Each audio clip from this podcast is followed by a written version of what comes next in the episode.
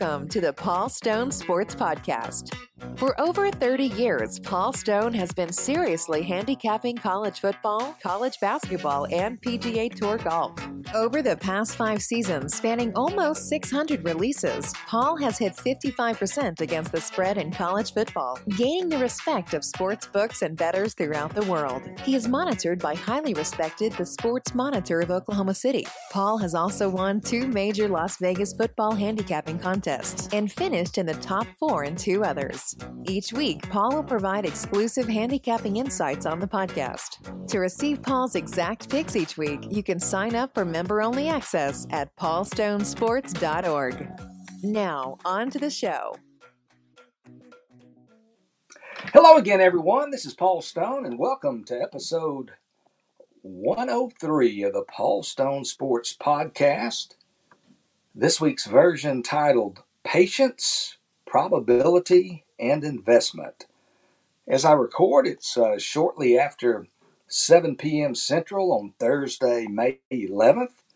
Uh, the NFL is in the process of releasing its full season uh, schedule for the upcoming regular season. The Celtics and the 76ers underway in the NFL, uh, NFL and the NBA playoffs tonight. And there's even a few Major League Baseball games uh, still to be played on an abbreviated Thursday schedule. But you know, we talk college football here uh, in this space, so on with the show. And I'm going to go over uh, or kind of base this show at least somewhat on a tweet that I sent out earlier this week.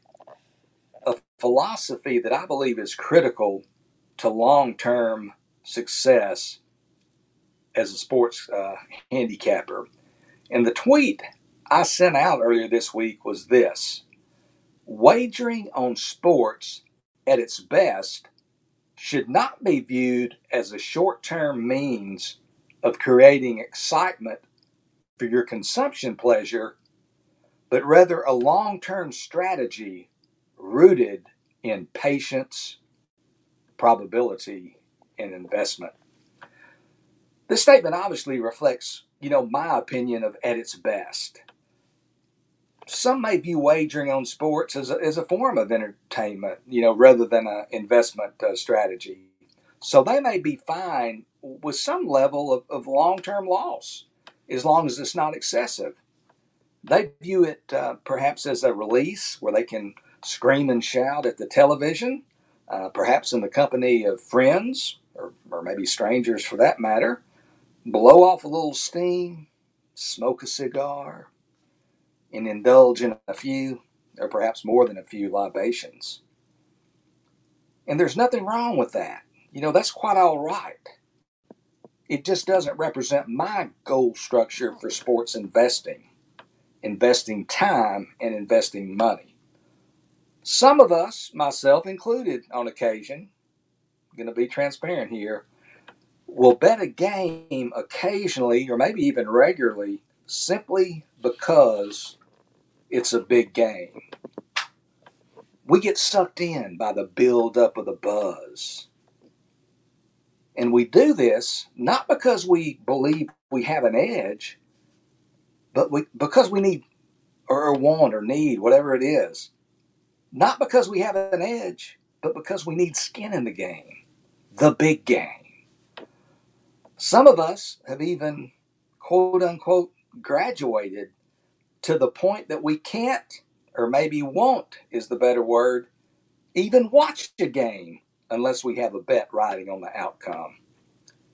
In my mind, however, in a perfect betting world, the one described earlier in this podcast, the games you most intently watch or study would be the ones you don't actually even have a wager on. Say what? And I'll explain it in this manner. If you have a wager on a game, you're emotionally involved due to your fiscal involvement. If they make a bad play, the players on your team are bums.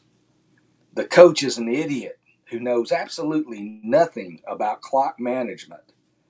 And the referees, Lord, the referees, they're in the back pocket of the opposing team. I mean, every single call is going against your team. It's so obvious. So, the message conveyed here is this you're too emotionally involved to consume the game in a positive manner. You lack clarity. Your judgment is compromised because you have hard earned dollars riding on the outcome. So maybe, and I would say probably, it's a better utilization of your finite scouting time to watch a different game, one that you're not emotionally involved, one that you can watch and consume in a truly nonpartisan manner. Now I'm going to invest, or not invest, but I'm going to briefly touch on the long term and patience components of yesterday's tweet. Long term winners don't win every day, they win over time. It's not a case of catching lightning in a bottle, judging results or performance over a single day, a single weekend, or even a single month. Patience is paramount. When you're caught in the midst of an inevitable, and I say inevitable meaning inevitable, when you're caught in the midst of an inevitable period of losing, don't force it. Don't trick yourself into thinking today's the day or a similar emotional pump me up.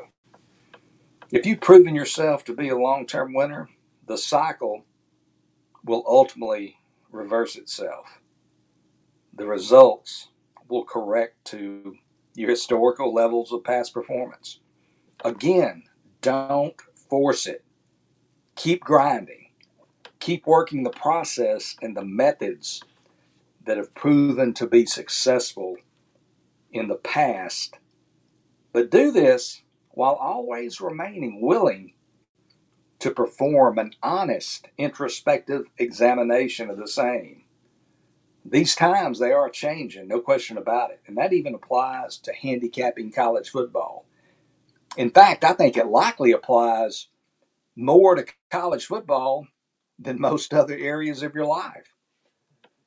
You know, with the nearly simultaneous introduction of NIL and the transfer portal, and the portal essentially amounts to nonstop year round free agency. But with the introduction of the portal and NIL, college sports have changed dramatically. And that's an understatement for better or for worse. And that certainly includes the handicapping of college sports for those of us who tend to dabble in the business of 11 to get back 10. Keeping up with college football rosters nowadays, you know, you have up to 85 players on scholarship on a total of 133 FBS teams. Keeping up with that is a year round job. You have to devote, you know, several hours this time of year every day to update your rosters.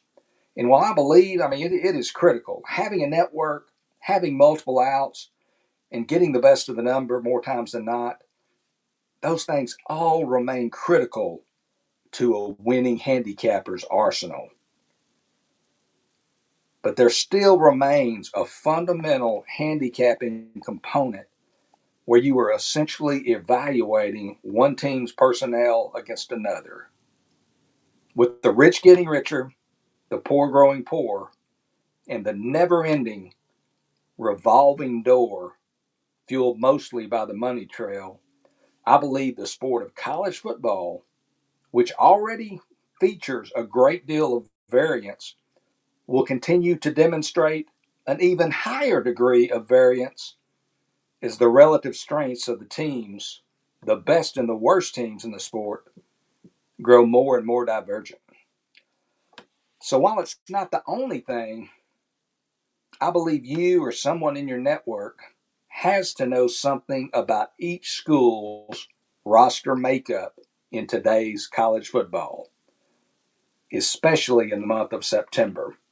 You know, after September, when the teams have played four games each for the most part, then you have a lot of power ranking systems. If you don't keep your own power ratings, there are several solid ones out there that are readily available on the marketplace. You can look at those and you can make a line and make a number and so forth. And everybody has about the same. But those first four weeks this year, it's going to be it's going to be telling. The people who've done their homework, I think, are going to have a huge edge over those who haven't. So uh, once things level out again and everybody's kind of playing with the same power rankings, maybe not as critical to know the rosters to be a fundamental handicapper, but those first four or five weeks of the season, I think it's very critical. Let's go back to patience. You know, this in my mind not only applies to not going on tilt during periods of losing, but also properly managing yourself when the chips are falling your, falling your way. You know, perhaps this means only making appropriate, well thought, incremental changes to your unit size and not falling victim to the mindset of, I've got this. You know, I got this stuff figured out. I'm God's gift to sports handicapping. Trust me, you will not win forever. You know, this racket has its own special way of humbling cocksure fools who haven't taken enough ABs yet to take a fastball to the noggin. Thrown by the late Bob Gibson in his prime when he was really angry after your 2023 style bat flip and slow trot around the bases. Respect the game, play to last. You know, now for my weekly promotion of my service, Paul Stone Sports. Really excited about the upcoming football season. Man, it just seems like it, it uh, gets here uh, more quickly every year. I'm now off my eighth straight winning season in college football against the spread, and probably, uh, perhaps most importantly, as monitored by the highly respected the Sports Monitor of Oklahoma City. From the uh, seasons 2015 through last season 2022, those last eight seasons, regular season and bowls, I'm 55.5% against the spread, spanning more than 900 selections over that period. Details are going to be coming out soon regarding my 2023 full season college football package. You can go to my website if you're interested, uh, paulstonesports.org. You can uh, actually go to the navigation uh, bar at the top of the page, go to college football, uh, tap into that, and you will see a form that you can fill out to be notified when details are released if you wish. So, details, again, going to be posted no later than Memorial Day weekend, a few weeks away. Proven results, affordable pricing. Again, that's paulstonesports.org. Now for this week's comp selection, and it's going to be in college football. Uh, depending on your neck of the woods, uh, you might have noticed that uh, a few of the uh, sports books that operate in many states throughout the U.S., uh, those being DraftKings, Caesars, FanDuel, and perhaps there perhaps there are some others, but I know at least those three have now posted college football regular season win totals within the last week or so, and that's where we're shopping today. Uh, we're going to the Pac-12 going to go to that college town that rests in the shadows of the Flatirons, Boulder, Colorado, and the University of Colorado.